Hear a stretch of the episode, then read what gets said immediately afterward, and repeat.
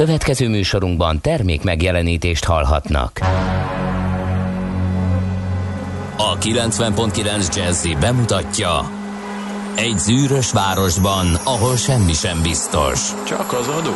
Mondom, semmi.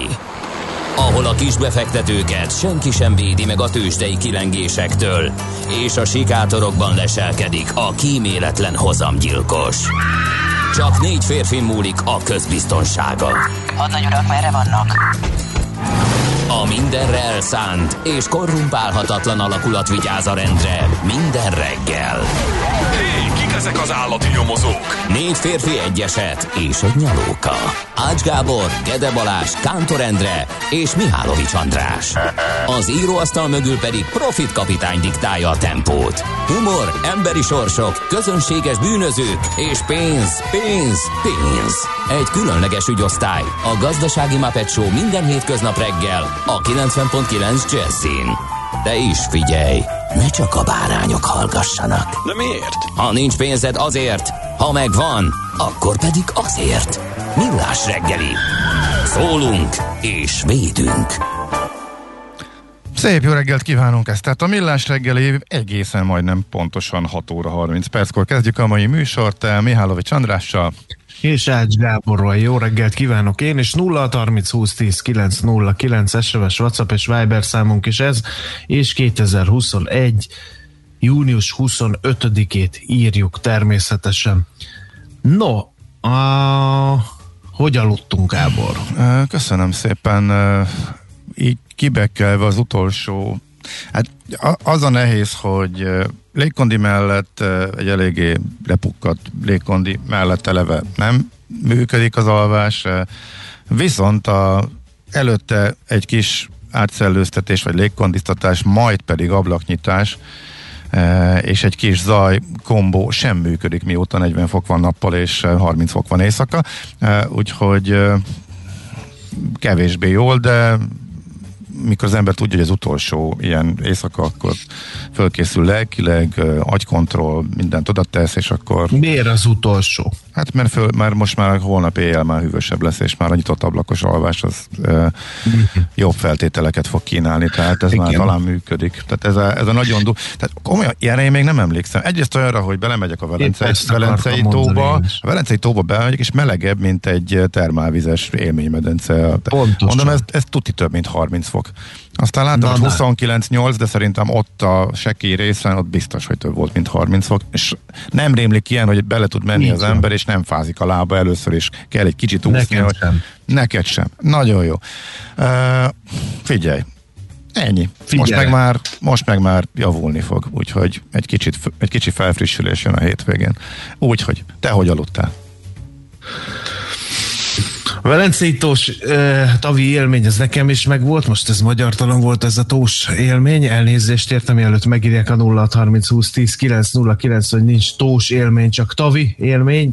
Bödös Tibort azért ide olloznám, Tone Warrior, mondta egyik haverja ugye a jeles humoristának, igen, tényleg ott jó mostanság, de nem. Ugyanis én még azt is megfigyeltem, hogy oké, hogy a Velencei-tó víze olyan meleg, hogy körülbelül másfél óra után kezded el érezni, hogy valami változik a közvetlen környezetben hőháztartásilag. Addig kell benne ücsörögni, mert a vízszint az igen alacsony, de a másik, ami nagyon tanulságos volt, hogy olyat, hogy 3-4-6-kor égetett a nap szabályosan, mert direkt este mentem le csobbanni egyet, olyat én még nem tapasztaltam. Hát 3-4-6-kor, mikor már épp lebukóban volt, még éreztem, hogy meg fogok égni, be kell kenni magam, mert még égetett a nap. Ez az egyik. A másik, arra ébredni, hogy izzadok. Igen, ez napok óta. Aha. Az nekem most fordult elő ma éjjel először. Nekem talán jobban hűthető a lakásom, bár nincs légkondi benne, csak ilyen hobbit lakhoz hasonlóan félig a földben van, és az azért ilyenkor jól esik.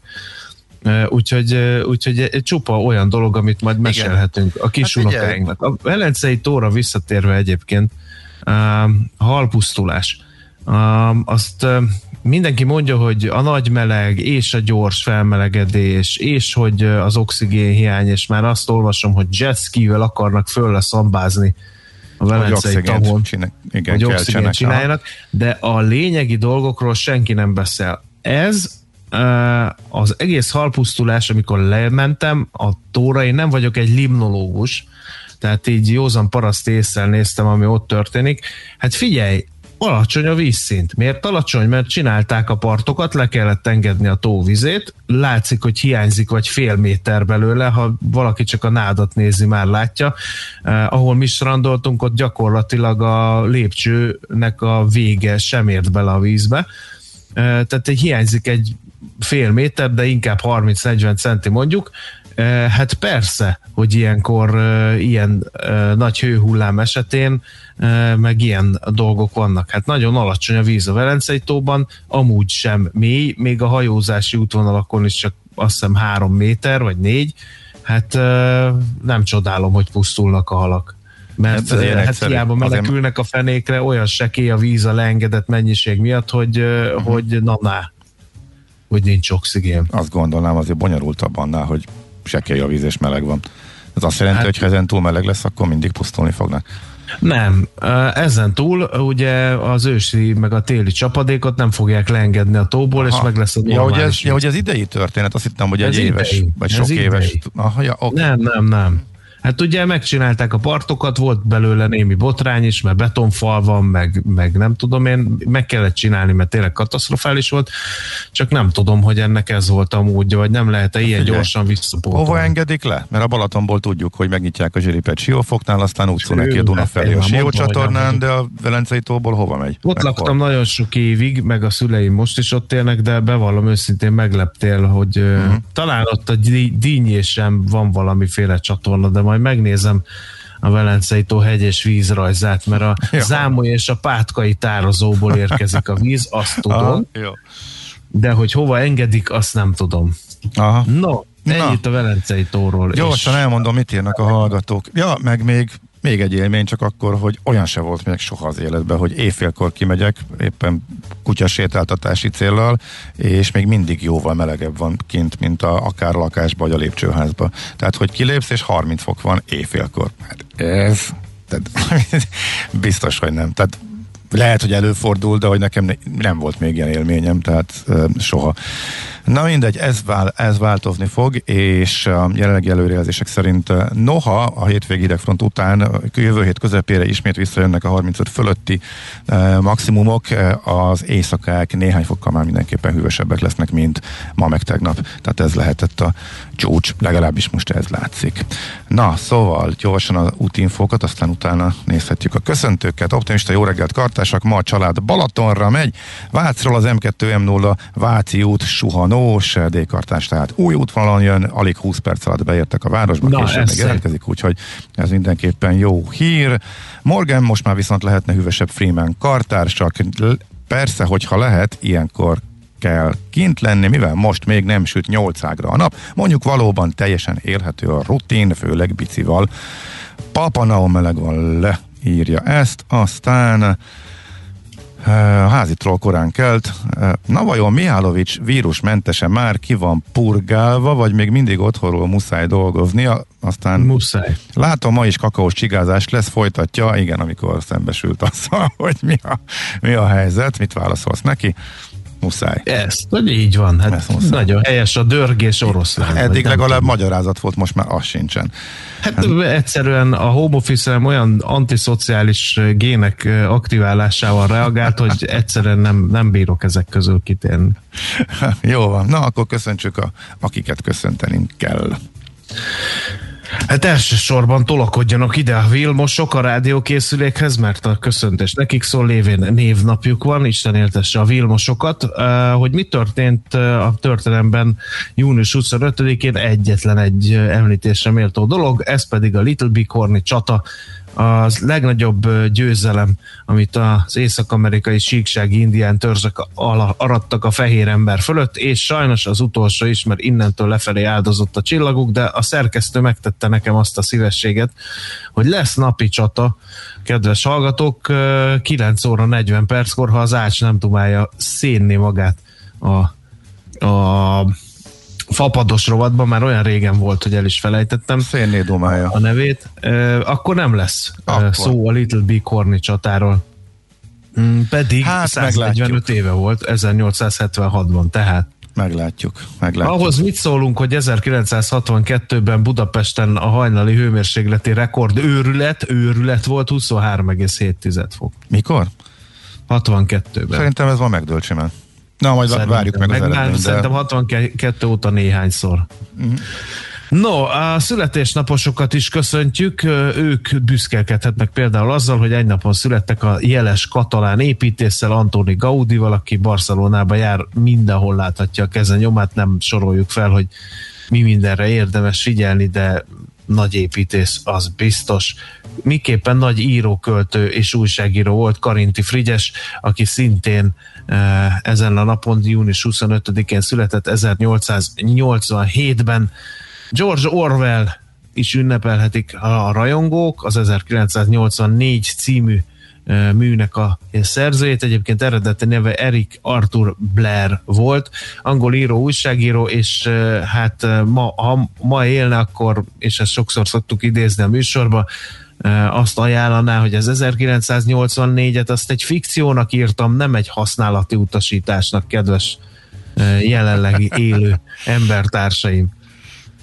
Aztán 1963-ban született George Michael, angol énekes és dalszerző, a nők bálványa 1963-ban, tehát június 25-én. Én nagyon szerettem életét és munkásságát, Ács Gábor biztos nem volt annyira odaérte. Nem, de azért egy dalt nyomunk tőle. Ne. Hát miért ne? Tehát... Ja, csak ezért, hogy miért? Hát óriási művész volt. Volt egy pár, ami még nekem is bejött. Én az egész művészetét nem értékeltem. Na melyik? Mit tudom én? A Freedom. De nem ezek a nagyon lassú szám. A Fate? Az se volt rossz, persze, egyébként. A Last Christmas? Várjál? Nem, a vemes vonal az abszolút, annak minden mozzanatát gyűlöltem, tehát az... Igen, érdekes, hogy évek pont abban jobban szerettem, mint amikor szólózott. Aha. Jó, hát figyelj. Hát de én diszkós is voltam, meg duranos is, te meg... Melyik volt ez a jó pofa feldolgozás. Azért biztos megütnek a hallgatók. Főleg a George Michael. A Killer Papa Was a Rolling Stone összevonás, feldolgozás cucc, az például egészen jó volt szerintem, illetve nekem bejött, de hogy nyilván valószínűleg azt a műfajt sem annyira kedvelem, amiben ő erős volt élettel második felében, tehát valószínűleg ez játszik ebben elsősorban szerepet. Na, haladjunk, hát megemlítettünk mindent, úgyhogy... Jó, legyen a fejsz, ha már említetted, jó, akkor kicserélem, akkor neked az jött be, vagy akkor mondhatjuk azt, hogy az közös, úgyhogy akkor mindjárt. Ismerítettük? Akkor, jaj, George Michael? Mi a kérdés? Hogy akkor kiismerítetted a köszöntéslistát? Hát a legnagyobbat hagytuk a végére, úgyhogy szerintem muzsikáljunk. Akkor szóljon. Na hát úgy láttam, hogy énekelted te is, úgyhogy kívánkoztál egy jó George Michael. Énekeltem, hát az elég erős túlzás, és még jó, hogy nem kapcsoltátok be. Átkozott mikrofon. Na, mit olvastál ma reggel? Hát én belealudtam egy kicsit ebbe a mostaniba, úgyhogy még most tölti be azokat az oldalakat, amiket meg akartam nézni, úgyhogy átadom a kezdeményezés lehetőségét. Na hát napi.hu azzal nyit, hogy ez most mit akar a Putyin azzal, hogy nagyon barátkozni akar, megjelentetett egy cikket, és ez kicsit meglepte Európát, különféle értelmezések látnak napvilágot azzal kapcsolatosan, hogy békülést ajánlott egy német lapban megjelenő írásában Nyugat-Európának. Borítsunk fájtlat a közelmúltra, Krím elcsatolása, adjuk már Navalnyi, kit érdekel, legyen egy közös csúcs találkozó vele, EU-orosz csúcs, ahol majd össze kell dugni a buksikat, és javítani a kapcsolatokat, és Európa amúgy az uralig ér, ahogy De Gaulle is mondta, és most Putyin is ezt ismételgette, és most mindenki ezt találgatja, hogy mi ez hirtelen, vagy hogy gazdasági okra vannak a háttérben, vagy hogy most már egy túlzásnak érzi az elszigeteltségét, úgyhogy ezt latolgatja egy Reuters cikk nyomán a napi.hu-nak a reggeli írása. Bár azt hiszem, hogy pont a félfüllel azt hallottam reggel befele érkezve, hogy lepattintották, és ez a csúcs találkozó most legalábbis rövid távon nem jön össze, de most ez is ebben nem vagyok pontosan biztos, csak a headline-t hallottam a hírekbe, úgyhogy ennek majd még utána olvasunk, meg nyilván majd a mi híreink között is szerepelni fog. Úgyhogy ennek a hátterét nem is vetődhetett volna fel élesebben az éghajlatváltozás problémája. Nappal hajtva című Budapesti tervnek a főpolgármesteri hivatalban rendezett nyitó konferencián, ugyanis a klímaberendezés hiány a díszteremben is írdatlan volt a hőség, a hallgatóság egyre nagyobb hányada kezdett önmaga heves legyezésébe. A szervezők ezután néhány fapados ventilátor beállításával igyekeztek enyhíteni az első sorokban ülők kínjain. Pontosan e problémát akarják megoldani a Népszava szerint, igaz, elsősorban a magánépületekre összpontosító programban. Karácsony Gergely köszöntője szerint az a céljuk, hogy 2030-ra 1500 megawattnyi egylakosra vetítve kb. 5-5 négyzetméter napelem kerüljön a fővárosi háztetőkre. Uh-huh. Jól hangzik. Jól hangzik, csak ugye ezt a kapacitást kezelni kell majd, ugye, mert ha nem süt a nap, akkor és erre az árammennyiségre vár valaki, akkor ezt valamilyen más forrásból meg kell oldani, erről sokat beszéltünk már a műsorban, ha meg süt a nap, és elkezdenek ezek gőzerővel termelni, akkor viszont nem árt, hogyha ezzel valamit tudunk kezdeni, mert tárolni a dolgok jelenlegi állása szerint nem, vagy csak igen nagyon drágán lehet, úgyhogy én nekem ez jutott eszembe ezzel a hírrel kapcsolatban. Aztán világgazdaság. Hű, 9 milliárd forinttal hízott a kórházak adóssága. A számlák összege kétszer gyorsabban növekedett májusban, mint a szakmai szövetség várta. Ezt írja a Világgazdaság a címlap sztoriában. Május végén az április végi 33 milliárd forint után 42 milliárd forintot is meghaladta a kórházak tartozása. Az államkincstár adataiból olvasható ki mindez. 602 intézményből valamennyi teljesítette az adatszolgáltatási kötelezettséget. Az adós intézmények száma 302 volt. Ebből kizárólag 30 nap alatti tartozással 150 intézmény rendelkezett, több mint fél éve nem fizettek az intézmények, ezt már a beszállítók nagy részét képviselő Orvostechnikai Szövetség főtitkára nyilatkozta a lapnak. Úgyhogy állandóan megoldják az kórházak adósságát, de mivel a rendszer nem jól működik, ezért újra termelődik az adósság. Ehhez a kommentárt fűzném ehhez a hírhez. Aztán ugorjunk és váltsunk témát. 6 hónapos csúcson az arabika. Ez már a kávépiac híre. Az árjegyzés egy év alatt 56%-kal emelkedett, és az árrobbanás még csak ezután jöhet, mert a globális termelés 15%-át is elérheti. A brazil terméskiesés, asszály és fagy okoz arra felé problémákat. A keresleti oldal is bizonytalan, miután a tengeren túlon a home office nem az irodákba való visszatérés követi, hanem a hibrid foglalkoztatás, ezért kiszámíthatatlan a kávéértékesítés. Na, ezt add össze, Ceruza. Oké, portfólió, figyelj a címet, viszlát, védettség, igazolvány, elszáll a vendégek haragja, robbanásszerű növekedést hoz a kormány új döntése. Hát igen, itt az 5,5 millióhoz kötött új enyhítések hátterét elemezgeti a cikk, ezért érdekes.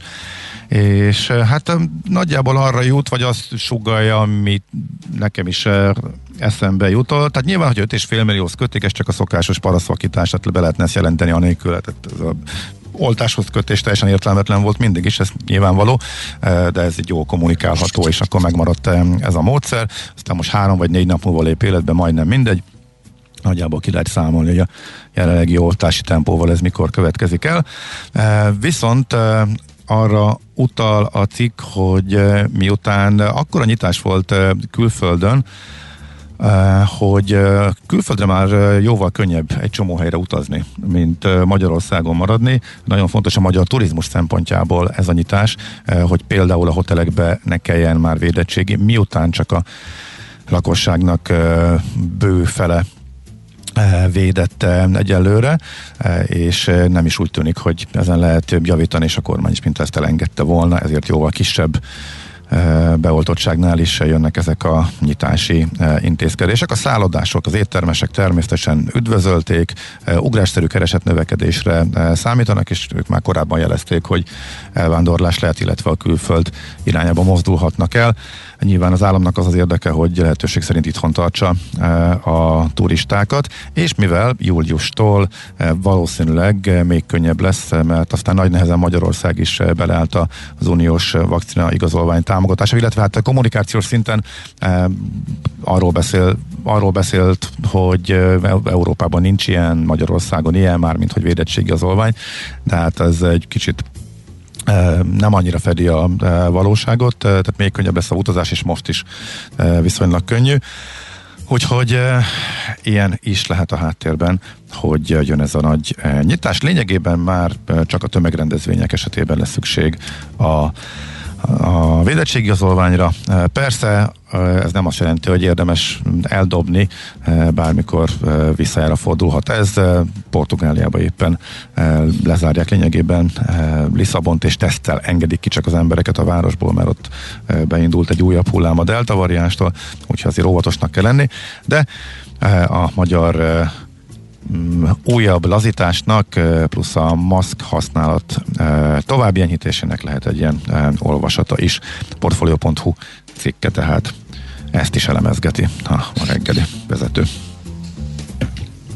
No, másnál... hát a világgazdaságban még egy érdekes kulturális jellegű információ. 200 000 jegyet értékesített 30 szerződött partnere 250 előadására a tavaly szeptemberben indult e-színház. A járványügyi korlátozások feloldása, a színházak megnyitása után is tovább üzemelnek.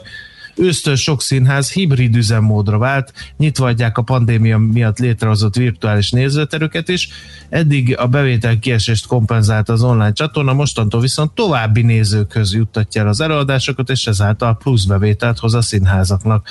Az alapítvány által működtetett elszínház a nettó jegybevétel 70-90%-át utalják át a társulatoknak. Na, ennyit akartam csak. Oké. Kellemes munkába érkező zene, ez a George Michael koncert, köszöni a hallgató a kellemes péntek indítást. Örülünk, hogy bejött. Olá, megy a hideg front, itt már pulcsiban kezdjük a napot. Üdvözöl minket Ulmból Dávid, valóban, de mire ide ér, addigra azért ez jóval kisebb lesz a fölfrissülés, mint Németországban. Na, mindjárt megnézzük, mi volt a tőzsdéken. Hol zárt? Hol nyit? Mi a sztori? Mit mutat a csárt? Piacok, árfolyamok, forgalom a világ vezető parkettjein és Budapesten. Tőzsdei helyzetkép következik. Gyötrődés, nem tudok jobb szót, a negatív tartományba stagnált tegnap a BUX, 0,03%-ot esett 48.610 pontig. A vezető papírok közül az OTP feljebb küzdötte magát 0,5%-kal 16.670 forintra. A MOL, hát nem is tudom kimondani ezeket a számokat, 0,2%-kal kemény 4 forinttal esett 2400 forintra, a Telekom 0,24%-ot veszített értékéből, ez kőkemény 1, azaz 1 forint, és 424 forinton fejezte be a kereskedést. A Richter pedig értelmezhető méretű esést produkált, 1,1%-ot, így jött ki ez a mostani teljesítmény, hiába nyár van. Egyébként, ha pedig jó híreket akarunk látni, akkor a Masterplast részvényét kell górcső alá vennünk, mert hogy az 5,6%-ot ment fölfelé az ergya kereskedés ellenére is, méghozzá elég értelmezhető forgalomban is, ezzel a nap összetett nyertese lett.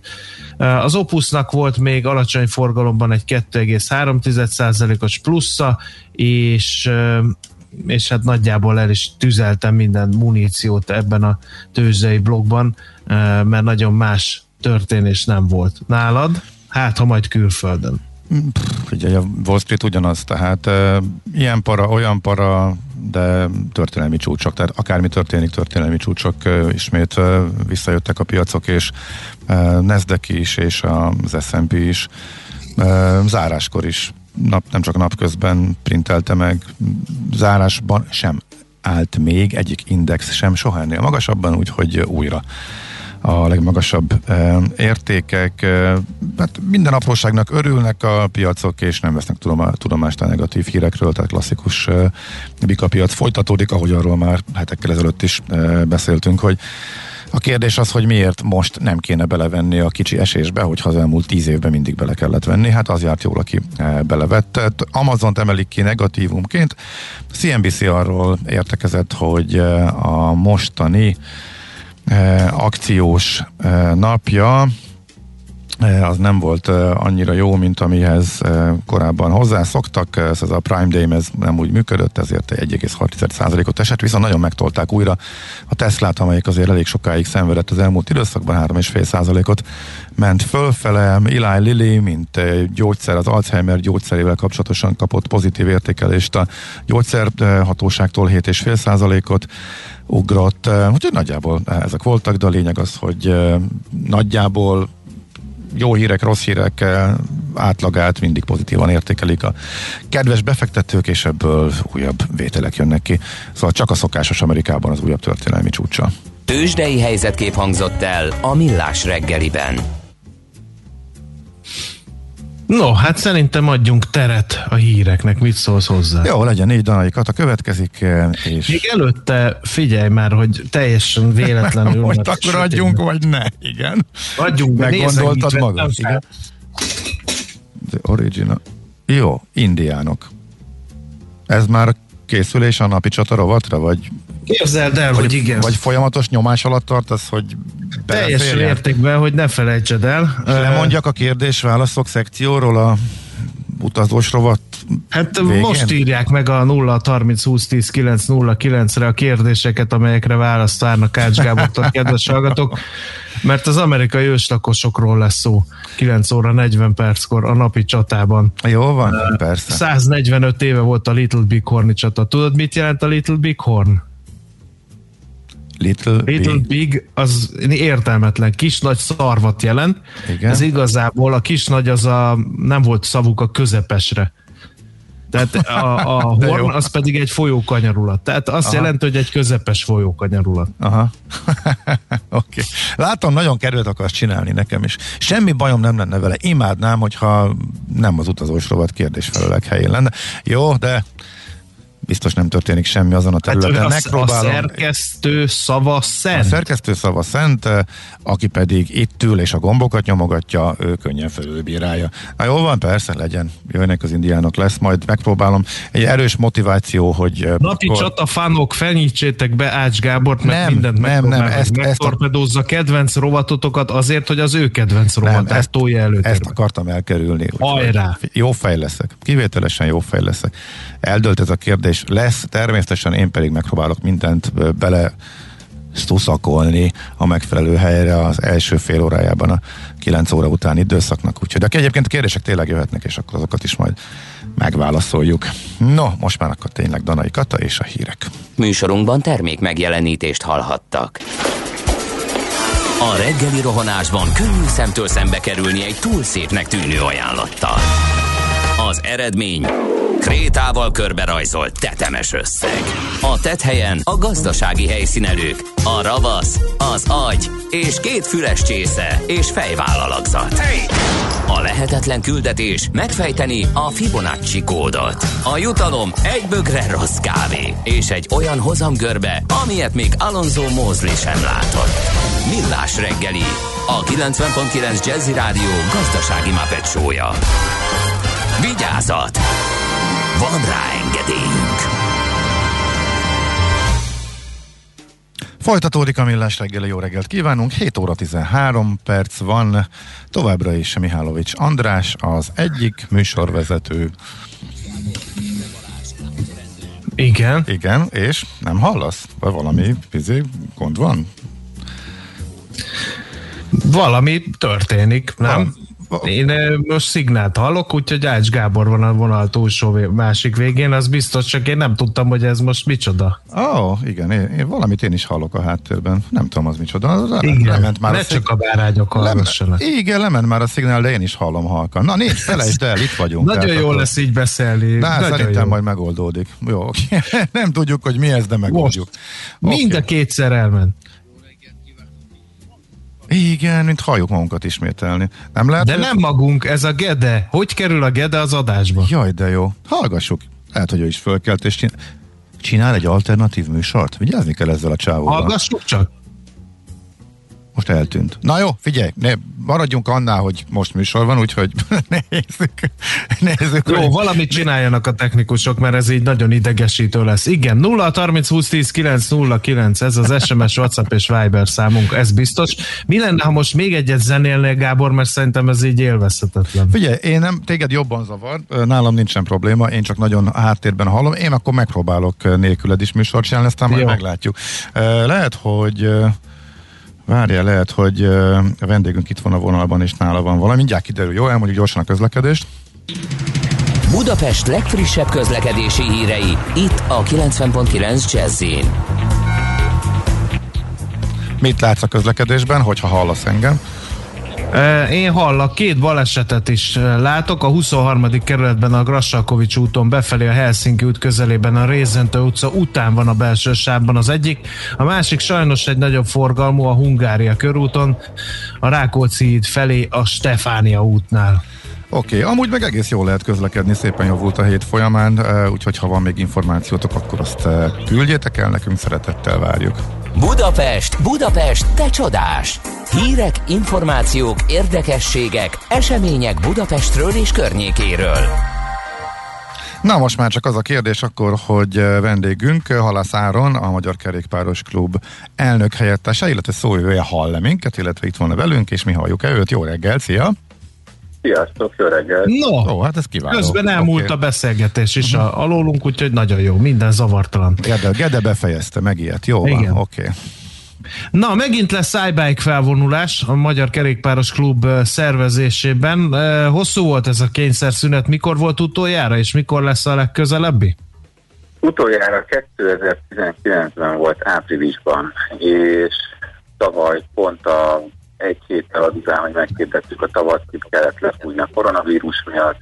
Idén vártuk, hogy lehessen, és aztán amikor oldották a korlátozásokat, rögtön bejelentettük a rendőrségen, megszerveztük 3 hét alatt, és holnap délután 2-kor a Margit-sziget udai hídfőz a budai alsólakpartról indul majd az iBike Budapest. Mi a célja a felvonulásnak, ha még valaki nem tudná? Hát most visszamegyünk az alapokhoz, mert 2 évvel ezelőtt készítettünk egy 12 pontos listát az akkori főpolgármester jelölteknek. Nagyon vicces volt, visszanéztem a videót róla. Az akkori kéréseknek nagyjából az 1/3 fele, a legnagyobbak például már teljesültek is. Viszont most egy alap ilyen bringás felvonulás lesz, mert akarjuk mutatni, hogy milyen tök jó úgy végigtekerni a városon, hogy máskor nem lehet, és gyerekektől idősekig bárki megnézheti, hogy milyen budapesti bicikli nyerekből olyan helyeken, ahol máshogy nem is jó biciklizni talán. És hát reméljük, hogy ez majd is sok embernek kedvet fog hozni hozzá. Az iBike Budapest azt írja, hogy ilyen lezárt útvonalon keresztül megyünk végig, egy 12 kilométert, a Városligetben lesz a vége, és nagyon sokan szoktak úgy eljönni, akik máskor egyébként nem bringáznak Budapesten rendszeresen. És szerintem ez ilyenkor egy elég nagy ilyen mutatvány nekik, hogy rájönnek, hogy basszus, tök jó, és ezt nagyon sokan szeretik még a városban rajtam kívül, és ez miért is nincs így, akár mondjuk hétfő, hogyha Rákos mentéről be akarok menni Kőbányára. Aha, és miért pont akkor mentek, amikor jönnek az áporok, zivatarok? Hát direkt így terveztük, hogy ne legyen túl meleg. Jó van, oké.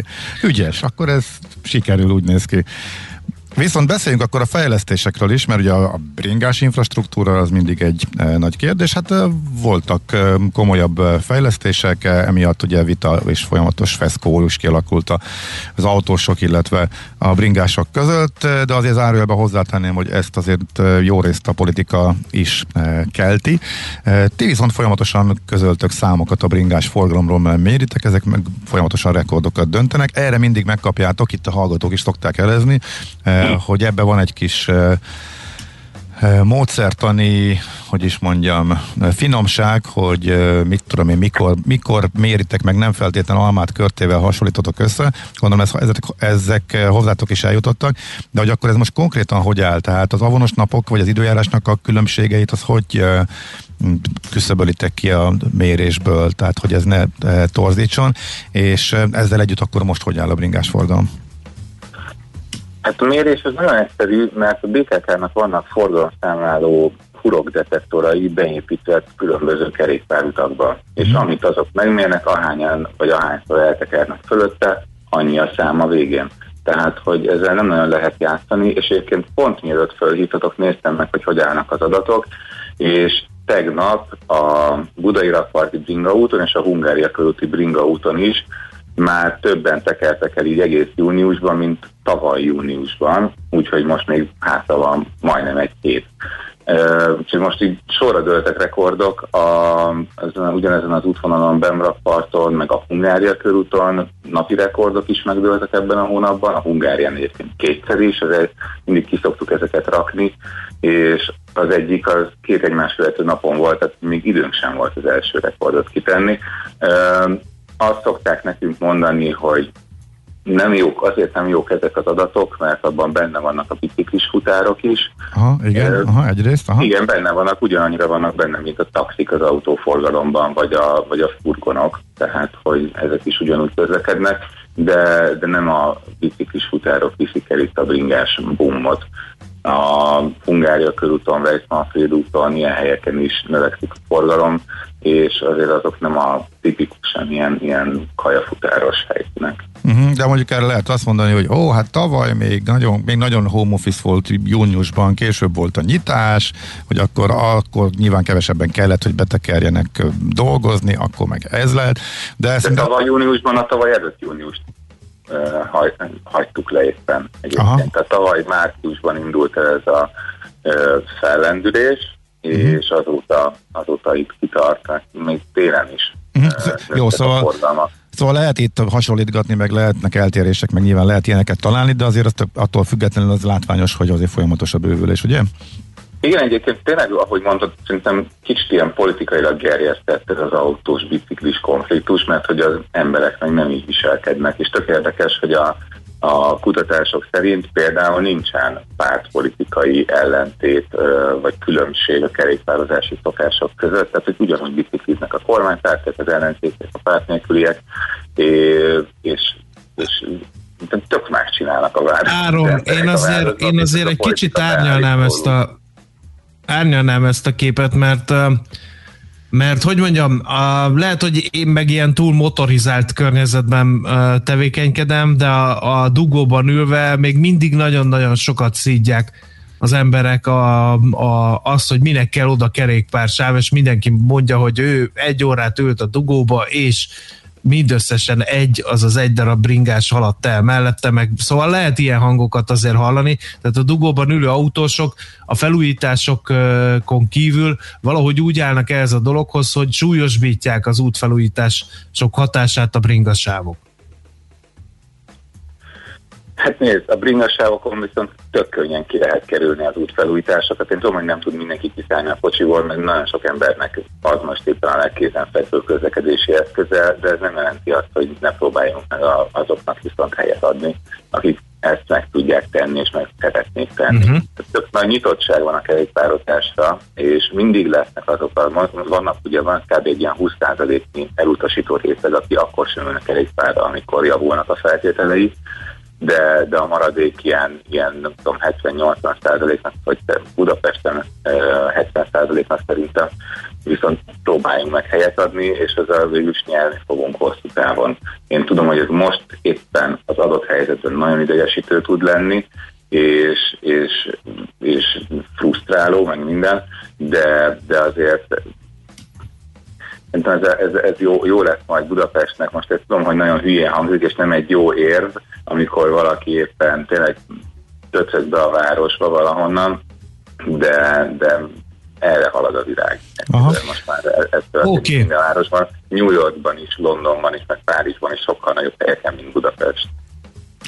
Oké, konkrét kérdés a hallgatótól, illetve észrevétel előpapa, a nagy bringásunk írja, hogy a körúton már lassan egy éve az ülői Rákóczi közötti szakaszon felmarás van a bringasávban. Ez ilyenekkel foglalkoztok, vagy ezeket figyelitek, hogy próbáltok közvetíteni, vagy hogy tudjátok, hogy ennek mi az oka a hasonló dolgoknak?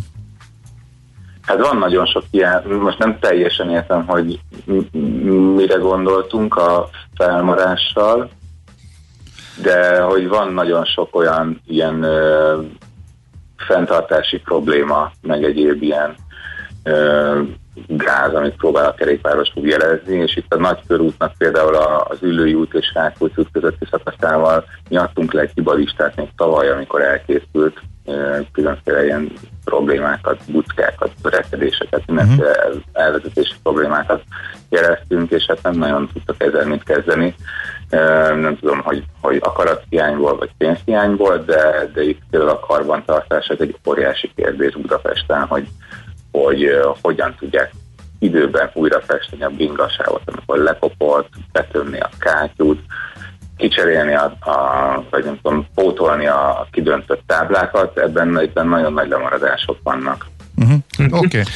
Mik most a legfontosabb fejlesztések a bringautaknál? Ugye a Dunaparti bringautnak is szintén a minőségével kapcsolatban hallunk sok kritikát, de hol vannak komolyabb fejlesztések? Főleg a főváros és Pest megye fejlesztések érdekelnek bennünket, persze.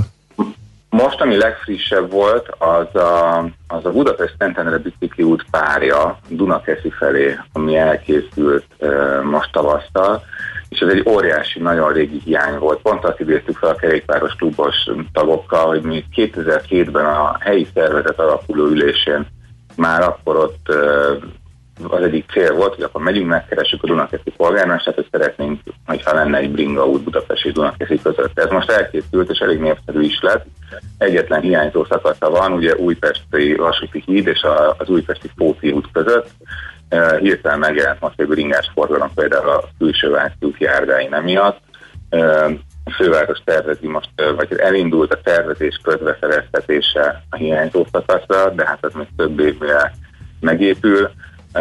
Múlt héten a 16. kerületben festettek kerékpársávokat a Rákosi úton. Ez egy ilyen EU-s projekt, ami elég régóta húzódik, Vekopnak hívják egyébként, és a 11 budapesti kerületben vannak belőle fejlesztések, és a 16. kerület az, amely élen jár benne, ott már nagyon régóta csinálják ezeket a különféle összeköttetéseket. Elindult a tervezést, szintén a közbeszerzés a budai Dunamenti kerékpárútra, a dél-budai szakaszon a Kampónától lefelé, és a Lánchídtól észak felé vezető szakaszra. Az is még több év lesz, mire elkészül, de ugye az a legnépszerűbb kerékpárút Budapesten, és főleg miután átadták Budapest-Szentendre szakaszt tavaly, azóta például nagyon-nagyon nőtt még a kerékpárforgalom. És ez a tervezés érinteni fogja a Békás-megyeri részt, a Római parkot, új nyomvonalat fog majd kijelölni a Hajógyári-sziget mentén, tehát ezt az óbudai ilyen csiki-csukit, meg azt a Timár utcai felüljárónál lévő felhajtás, lehajtás, járda, nem tudom, problémát, azt kiküszöbölik, de az is még több év, mire elkészül, és hát nem tudom, hogy most fogja tartani a ritmust a város ezekkel az ügyekkel, hogy tényleg évről évre nőik a biciklis forgalom. El fogja érni majd a Budapest-Balaton bringaút is a városhatárt, és annak ugye eredetileg nem terveztek a Budapesten belüli szakaszával, tehát ott is még csak most kell indulni a tervezése, hogy amikor elér kb. Ott a Kamaraerdőnél a bringaút majd véget fog érni, akkor hogyan jutunk el például a 11. kerület, Kelenföldi pályaudvar vagy a Dunapart felé Budafok irányába, és hát rengeteg ilyen kerékpár tárolófejlesztés van tervezés alatt, és szerintem az egyik nagy eredmény viszont, ami már legalább elkészült, az a Bubi fejlesztése. Igen. És elég népszerű lett, hogy ne csak ilyen távlatbeli dolgokat mondjak, a Bubi lecserélték a kerekeket, és könnyebb lett a bicikli, emiatt az a sok éves probléma hárult el, hogy az emberek utálnak rajta tekerni. Most már látható, hogy nem szenvednek, hanem ugyanúgy suhannak vele, mint egy normális biciklivel. Jó, továbbra sem ez lesz az a bringa, amivel megnyerjük a Giro d'Italiát, de hogy a normális városi közlekedésre alkalmasak lettek a kerékpárok, rekordokat döntenek a napi bérlései, és már nagyon sok esetben nem bírják a logisztikát sem. Bizony, így jártam én is, ezért késtem el. Egyszerűen nem volt, nem tudtam fölvenni. Átszálltam volna szépen a buszról, nem volt. Hú, szaladtam a következőhöz, ott se volt. Aztán jól elkéstem. Igen. Kevesebb bringát állítottak be, mint amennyi korábban volt egyébként, és valószínűleg nem számítottak arra, hogy itt nem lesz elég az, hogyha majd fokozatosan pótolják a bicikliket, és töltik föl a flottát, mert hogy egyszerűen nagyon le van lassulva a kerékpáripar, és a gyártás, szállítás, összerakás, az egyébként a normál biciklik esetében is most nagyon nehézkesen megy.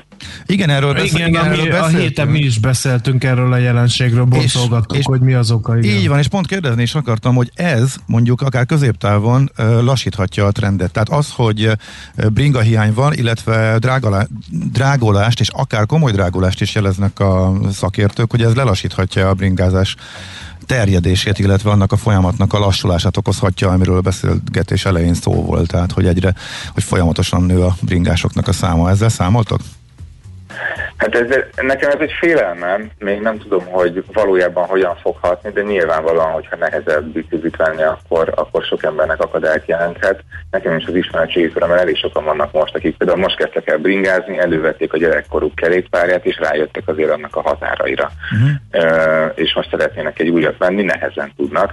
Tehát ilyenkor valószínűleg föl fog majd lendülni, ezért is lehet egyébként például nagyon nagy igény a bubikra, mert ugye nem a saját bringád, nincs ezzel probléma, és fellendülhet akár a használt piac is.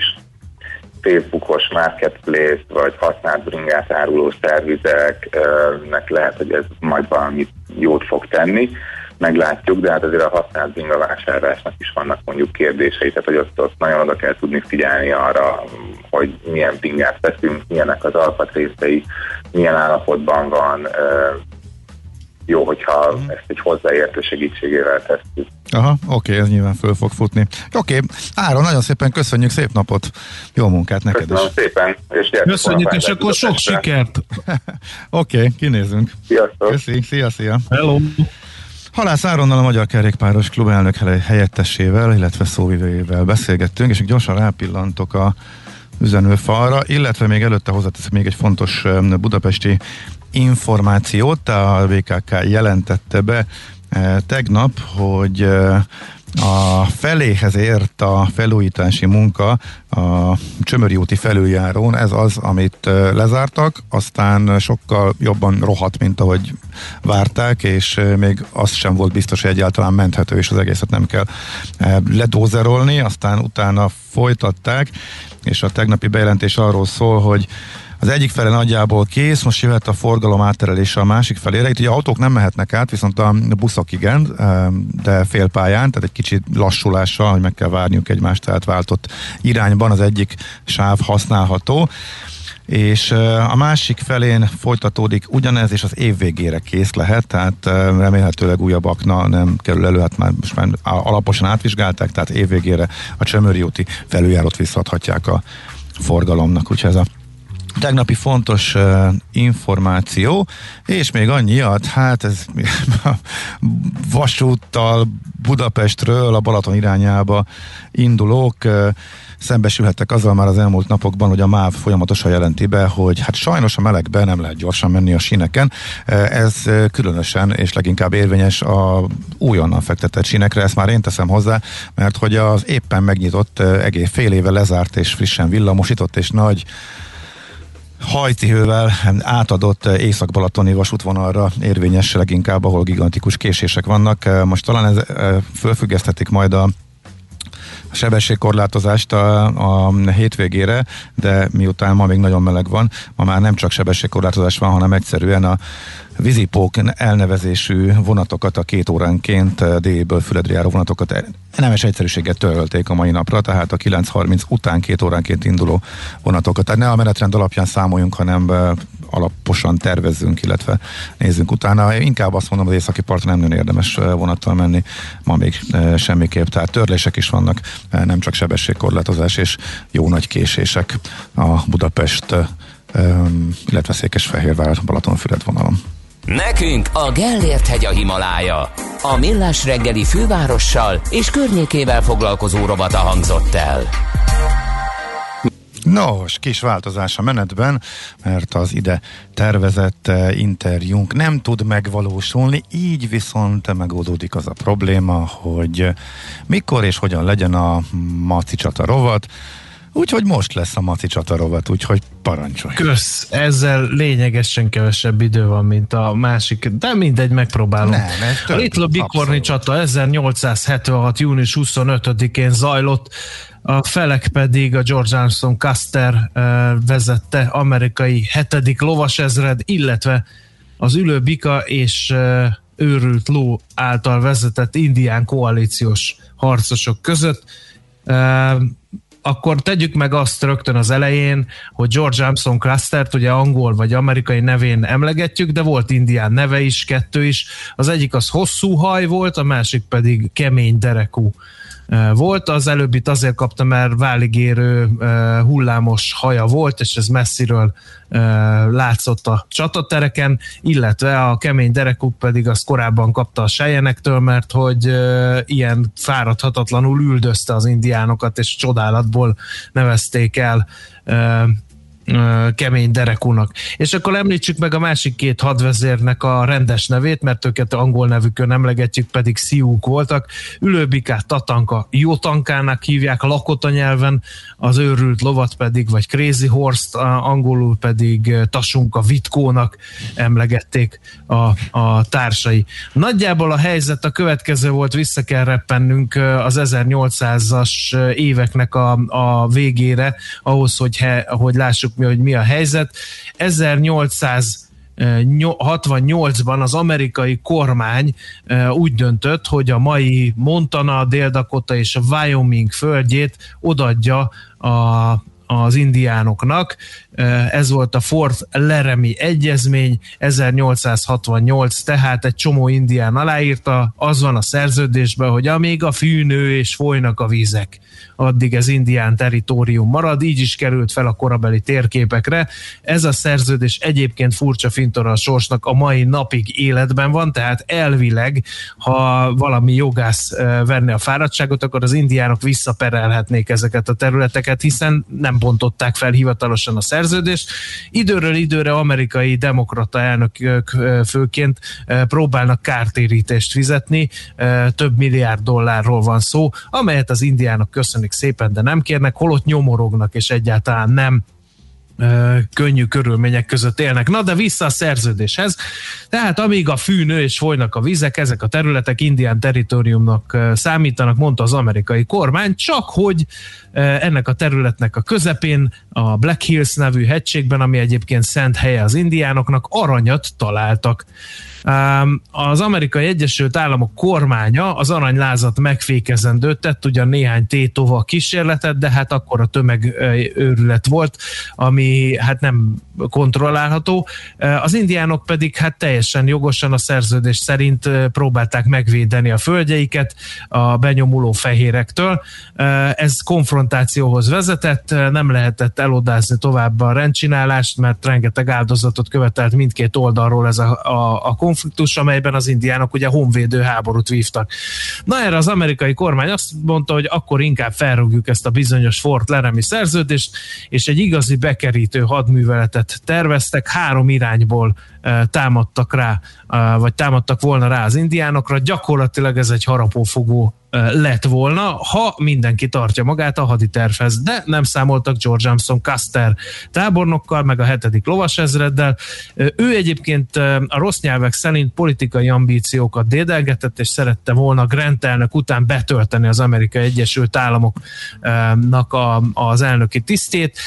Természetesen akkoriban olyan volt, mint egy rockstar. Mindenki ismerte a nevét, igazi háborús hősnek tartották a polgárháborúba is, meg igazi indiánvadásznak. Az indiánok megítélése akkor eléggé mélyponton volt természetesen. Ő nagyon ügyelt a külsejére, a hosszú haját már emlegettem, de mindig kifogástalan öltözékben jelent meg. Elég arrogáns és törtető ember volt ez a George Armstrong Custer, és úgy lett volna, hogy három irányból egyszerre támadnak az indiánokra. Na most ő szerette volna egyedül learatni a dicsőséget, ezért kiküldték felderíteni ugyan, hogy hogy tudják, hogy merre manőverezzen ez a három tüzérséggel, Gatling-géppuskákkal, gyalogsággal felszerelt hadoszlop. Ő azonban felderítés helyett rábukkant az indiánok táborára, és úgy döntött, hogy ő ezt a dicsőséget egyedül learatja. 600 emberével nagyjából neki rontott egy 20 000 fős tábornak. Hozzáteszem, hogy a 20 000 főben benn voltak az asszonyok, gyerekek, öregek is, és hát 1876. június 25-én került sor az összecsapásra. Custer egy csomó hibát eldöntött, nagyon szerette volna ezt a dicsőséget besöpörni, ezért három részre osztotta a seregét, akiket végig hajszolt gyakorlatilag a csatában.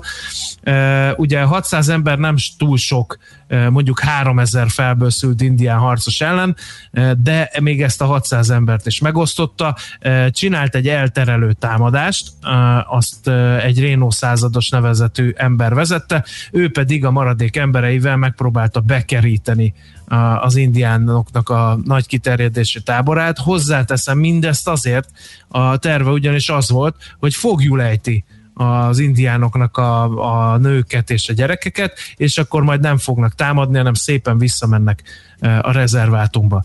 Na most kérem szépen egy óriási csapdába került, mert hogy az indiánok nem rontottak azonnal a fehérekre, hogy látták azoknak az érkezését, hanem szépen megvárták, még megosszák az erőiket, és utána teljes erővel rájuk támadtak.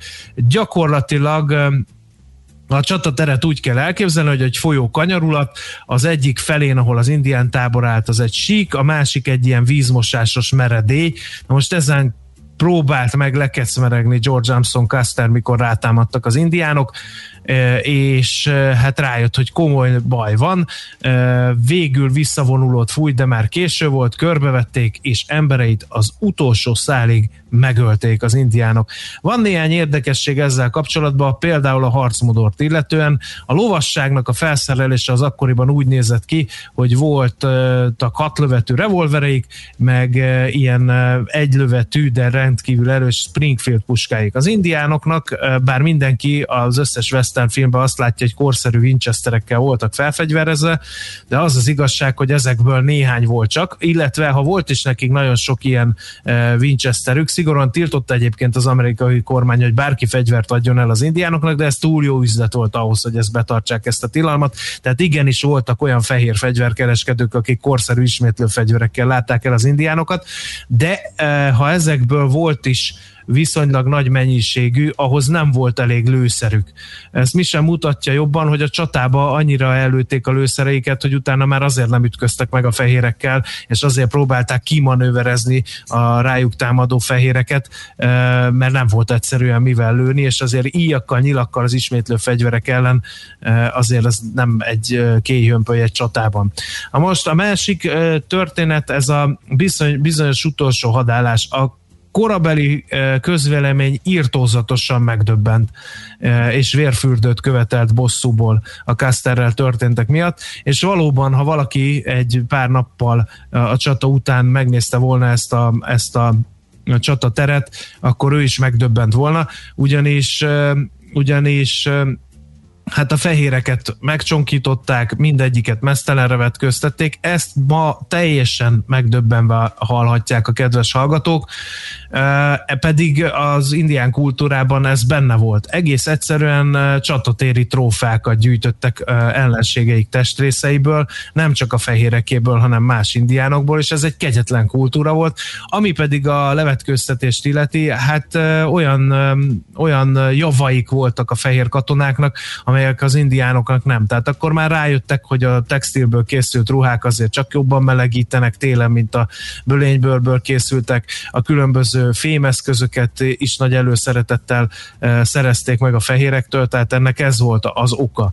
A másik érdekes dolog, hogy gyakorlatilag győztek az indiánok, és azt gondolnánk, hogy egy ilyen megsemmisítő erejű győzelem változást hoz a történelem menetében. Sokszor szokott is, de ezúttal nem erről volt szó, mégpedig azért nem, mert hogy ettől még jobban feldühöttek a fehérek, és gyakorlatilag kíméletlen hajtóvadászat indult az indiánok ellen. Ők nem tudtak ennyi embert egyszerre élelmezni, nem volt meg az a logisztikai háttér, azért, hogy egyben maradhasson ez a törzszövetség, úgyhogy ilyen kisebb pár százfős csoportokra bomlottak, és gyakorlatilag egyenként levadázták őket a fehérek.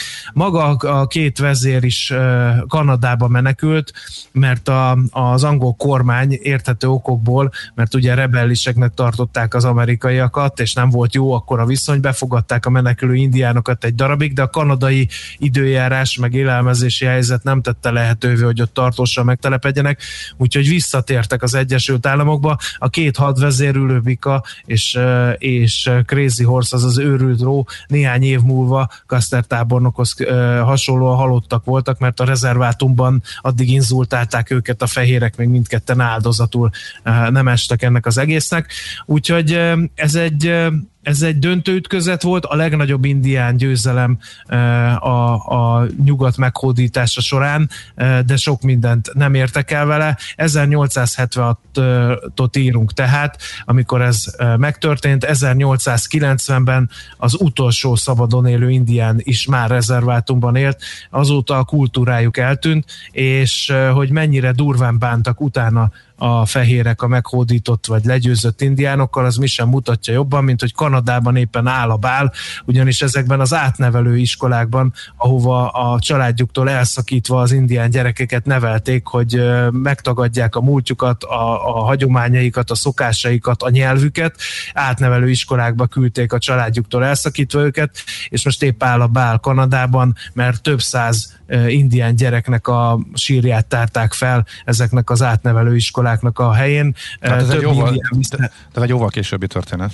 és nem is csak indiánok. Hát igen, ez akkor kezdődött, de ez utána nagyon sokáig, évtizedekig folyt, és egyébként én olvastam indián visszaemlékezéseket olyan indiánokból, akik jártak ilyen intézményekbe, és tényleg brutális kegyetlenséggel bántak ott a gyerekekkel. Úgyhogy hát egy ilyen keserédes győzelem ez a mostani, úgyhogy ezért meséltem el ezt az ütközetet, és mindenki élje bele magát abba, hogy éppen honvédő háborút folytat egy sokkal fejlettebb civilizáció ellen, milyen eufória lehetett íjjal, nyillal, csatabárdokkal legyőzni az ismétlő fegyveres fehér embereket, aztán meg utána néhány évtized múlva látva azt, hogy mint a vadakra vagy a dúvadakra vadásznak rá, és hajszoltak indián nők és gyerekek ezreit a halálba azzal, hogy ilyen menetelésekre kényszerítették őket, rezervátumba zárták, elvették a gyerekeiket, stb. És akkor még a menekülőknek menekülők táborainak a támadásairól nem is beszéltünk, ahol mindenre lőttek a fehérek, ami élt és mozgott, beleértve a lovakra, gyerekekre, asszonyokra, szóval nagyon kegyetlen egy háború volt, nem is nagyon beszélnek erről az Egyesült Államokban. Uh-huh. Egy hallgató azt írja, az Addams Family-ben végre rájöttem, hogy miért hívták a nyári tábort Custer tábornak. Köszönöm bizony, nektek, hiánypotló volt, úgyhogy akkor ez is ide tartozik. Na jó, bizony. Hát akkor... Nagyon kegyetlen dolgokat tudnék még mesélni, de hosszasan töprengtem, hogy mennyire avassam be a hallgatókat a részletekbe, például Ülőbika áldozatába, például arról, hogy mit mondtak az indián asszonyok a csatatéren holtan heverő katonáknak, de ezektől megkímélném a közönséget. Lehet, hogy majd lesz egy napi csata podcastot, részletekben menőbben majd elmondom egyszer ezeket. Na, helyes. Most viszont visszapattanunk a mostani világba, a mai rögvalóságba. Hát de mondjál már valamit, tetszett? Vagy tudtad ezeket? Vagy valami? Nem tudtam, keveset tudtam erről. Én ugye kicsit jobban pont ebbe a kanadai őslakosságnak az átnevelésébe ástam bele magamat, amikor ott jártam, és voltam egy... Sokat hallottunk róla azon az eseményen is, amin voltam, illetve voltam olyan intézményben is, ahol ezzel foglalkoztak, és ahol meg ezért is követem jobban a híreket, az egy külön és érdekes. De ezt csinálták az Amerikai Egyesült Államokban is. Igen, és ott még nem úgy, is... Úgyhogy azért nem értem, hogy ott miért nem beszélnek. Nem, ott sokkal kevésbé néznek szembe ezzel, mint Kanadában, és ez egy külön történet, ez is tök érdekes, és már ezzel visszatértünk a mába. Na, haladunk tovább gyorsan, mert még 8 előtt még megnézzük a heti devizapiaci eseményeket is. Mi a pénteki konklúzió a hét legfontosabb eseményeinek és adatainak tükrében? Zárjuk a pozikat és pihenjünk rá a hétvégére. Milyen események hatnak a piacra a hétfői nyitásban? Devizák, részvények, tőke és árupiacok. heti események és jövő heti felkészülés. Értékpercek. A Millás reggeli Treasury rovata következik. Varga Botond, az OTP Global Markets üzletkötője a vonalban. Szia, jó reggelt! Sziasztok, jó reggelt! Köszöntöm a hallgatókat! Hát kitaláljuk, hogy miről fogsz beszélni. Biztos a kamat döntésnek a forintra gyakorolt hatásáról, mert volt azért. Ez egy rendkívül jó megérzés, annyival kiegészítve, hogy most azért számos jegybanki döntés volt a héten, úgyhogy esetleg egy ilyen átfogóbb körképet is nézhetünk. Simán. Simán, úgyhogy vágjunk is bele. Hogy reagált a forint a kamat döntésre, a Magyar Nemzeti Bank kamat döntésre? Erősödésre reagált, meg úgy általában azt láthatjuk most, hogy a 2021-es év ugye visszahozta a gazdasági élet egyik szinte már elfeledett alapfogalmát, az inflációt, és a különböző jegybankok között eltérő nézetek uralkodnak, egyesek szerint átmeneti, mások szerint tartós hatás, de egyetértés mutatkozik abban, hogy felfele mutató kockázatokról van szó, és mivel a kamatszint globálisan alacsonyan van, ezért a legkisebb emelés vagy arra való utalás is komoly átrendeződést okoz a pénzpiacokon, és leginkább ez az, ami most befolyásolja a rövidtávú devizaárfolyamokat. Erre tökéletes mintapélda volt a múlt heti Fed döntés, ahol a kamatemelés nem történt, viszont 2023-ban várhatóan fog, illetve 2022-ben is már 18-ból 7 jegybankár kamatot emelne, tehát egy egyértelmű hangnemváltás volt a Fednél, és hát ehhez képest az MNB sokkal határozottabban lépett fel most kezden, többek között a következők is elhangzottak. A monetáris politika karaktert vált, adatvezérelt, tényeken alapuló, proaktív, preventív kamatemelési ciklusról döntöttek, és egészen addig folytatják a kamatemeléseket, amíg nem tér vissza az infláció 3% körüli célértékhez. Az emelések akár havi ütemben is történhetnek, és az MNB határozottan és a legerősebb eszközökkel fog fellépni az árstabilitás érdekében. Ezek elég erős szavak, és végül is nem meglepő, hiszen a legutóbbi adat szerint nálunk már 5,1%-os inflációt mértek éves alapon, úgyhogy feltételezhetjük, hogy az MNB is komolyan gondolja a mondottakat, és hát a szavak hatására elég nagy forinterősítést láttunk, igen, ahogy mondod, a devizapiacon, hiszen 3,56 körül állt a kamatdöntés és a sajtótájékoztató között az euróforint árfolyam, és mire befejezték, 350 környékére ment, és 3,48 is volt azóta, most visszarendeződött, 3,51-50-nél vagyunk, de azért látszik, hogy a forint reagált egyre. Ez középtávon merre mehet még most, és mi van benne az árakban, mit árazott be a piac ezekből a akár havonta bekövetkező további szigorításokból? Hát ugye voltak korábbi nyilatkozatok, hogy negyed évente, most ugye azt mondták, hogy havonta, tehát szerintem most pontos pályát egyelőre nem lát senki, de azért azt látszik az árazásokból, hogy további kamatemelésekre számít a piac is. Ha megnézzük mondjuk a 3 havi bubor értéket, akkor most 1,04%, de mondjuk az egyéves már 1,34%, tehát azt látjuk, hogy egy fokozatosan emelkedő kamatpályával számol már a piac. Úgyhogy szerintem a mostani árfolyam azért ennek a javarészét reflektálja, illetve van egy olyan tényező is, hogy nem csak az MNB, hanem több jegybank is áttolódott egy kicsit agresszíva vagy kevésbé megengedő monetáris politika irányába, és hát egyrészt ez az, ami tompíthatja a forint kamat sztorinak az élét, valamint ugye a másik, hogy azért továbbra is masszívan negatíva reálkamat, úgyhogy én személy szerint nem számítok drasztikus forint felértékelődésre, sokkal inkább én azt tartom valószínűleg, hogy a tartós gyengülésből egy oldalazó pályára kerül, és azon belül az egyensúlyi árszint az lehet, hogy alacsonyabban lesz, hát mondjuk egy ilyen 3,50-3,55 között lesz a normális, tehát egy sávot lép így lefele a korábbi egy évhez képest, és hát akkor értelemszerűen, amikor kilengések vannak, már olyan a nemzetközi helyzet, akkor azért innen lehet még föl is, le is jó pár forint. de egy erősebb és oldalazó forint az, amire én számítok az euróval szemben most.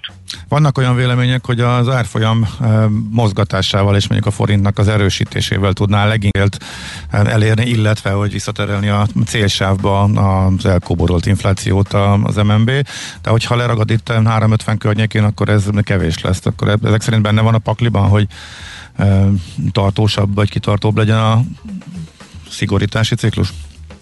Hát véleményem szerint az árfolyam egy ilyen kis nyitott gazdaság esetében egy mondatlan eszköz, nincs igazából egy banki árfolyam cél, de tekintettel arra, hogy a különböző hitelprogramok azért eléggé dominálták azt, hogy jutna forráshoz a vállalatok, valamint az elmúlt időben ugye sokan tudták fixálni a lakossági hiteleiket is, ha meg a megtakarításokat nézve, akkor azért a magyar állampapír plusz szintén eléggé domináns, úgyhogy a kamatemelésnek a hatásai azok sokak által korlátosnak tekintett tényező. Az árfolyam az pedig ugye az import termékek árán keresztül valóban egy elég direkt hatással bír. És én azt gondolom, hogy nyilván ugye, hogyha egy nagyon erős forintot látnánk, az egy elég direkt hatással fékezni az inflációt, de szerintem van egy olyan faktor is, hogy az elmúlt években mindenki elkezdett számolni a forint gyengülésével, és a különböző árképzők is úgy állapították meg az áraikat, hogy ezzel már számoltak. Szerintem az is elég lehet, hogyha ezt a várakozást meg tudja törni az MNB. Nem hiszem, hogy szükséges egy nagyon drasztikus forintfelértékelődés ahhoz, hogy ennek legyen deflációs hatás, vagy infláció fékező hatása. Oké. Köszönjük szépen, nagyon érdekes volt. Szép napot, jó munkát neked is. Köszönöm szépen nektek is, és a hallgatóknak is. Sziasztok! Szia! Varga Botondal, az OTP Global Markets üzletkötőjével beszélgettünk. A hét legfontosabb eseményei és jövő heti felkészülés, értékpercek, a Millás reggeli Treasury robata hangzott el. És mindjárt jönnek Danai Kata hírei, de közben még beharangozzuk, hogy közlekedünk továbbra is. Andó Gergely, a Közlekedésvilág lapcsoport lapigazgatója már itt van a stúdióban, át tudunk beszélni. Sok-sok közlekedési témát várjuk, a kérdéseket, észrevételeket. Természetesen a dugók lesznek az egyik központi téma, de valóban nagyobbak-e, mit lehet tenni, milyen módszerek lennének, dugódíj verziókról is sokat hallunk, elég átpolitizált, és próbáljuk szakmai oldalról kimondottan megközelíteni ezeket a kérdéseket is, de hát bármi ezzel kapcsolatos kérdés, észrevétel jön, akkor már most dobhatjátok nekünk a szokásos elérhetőségeken, tehát a 0630 20 10 909-es számra, akár Viberen, akár Whatsappon, akár a jó öreg SMS formájában. Műsorunkban termék megjelenítést hallhattak.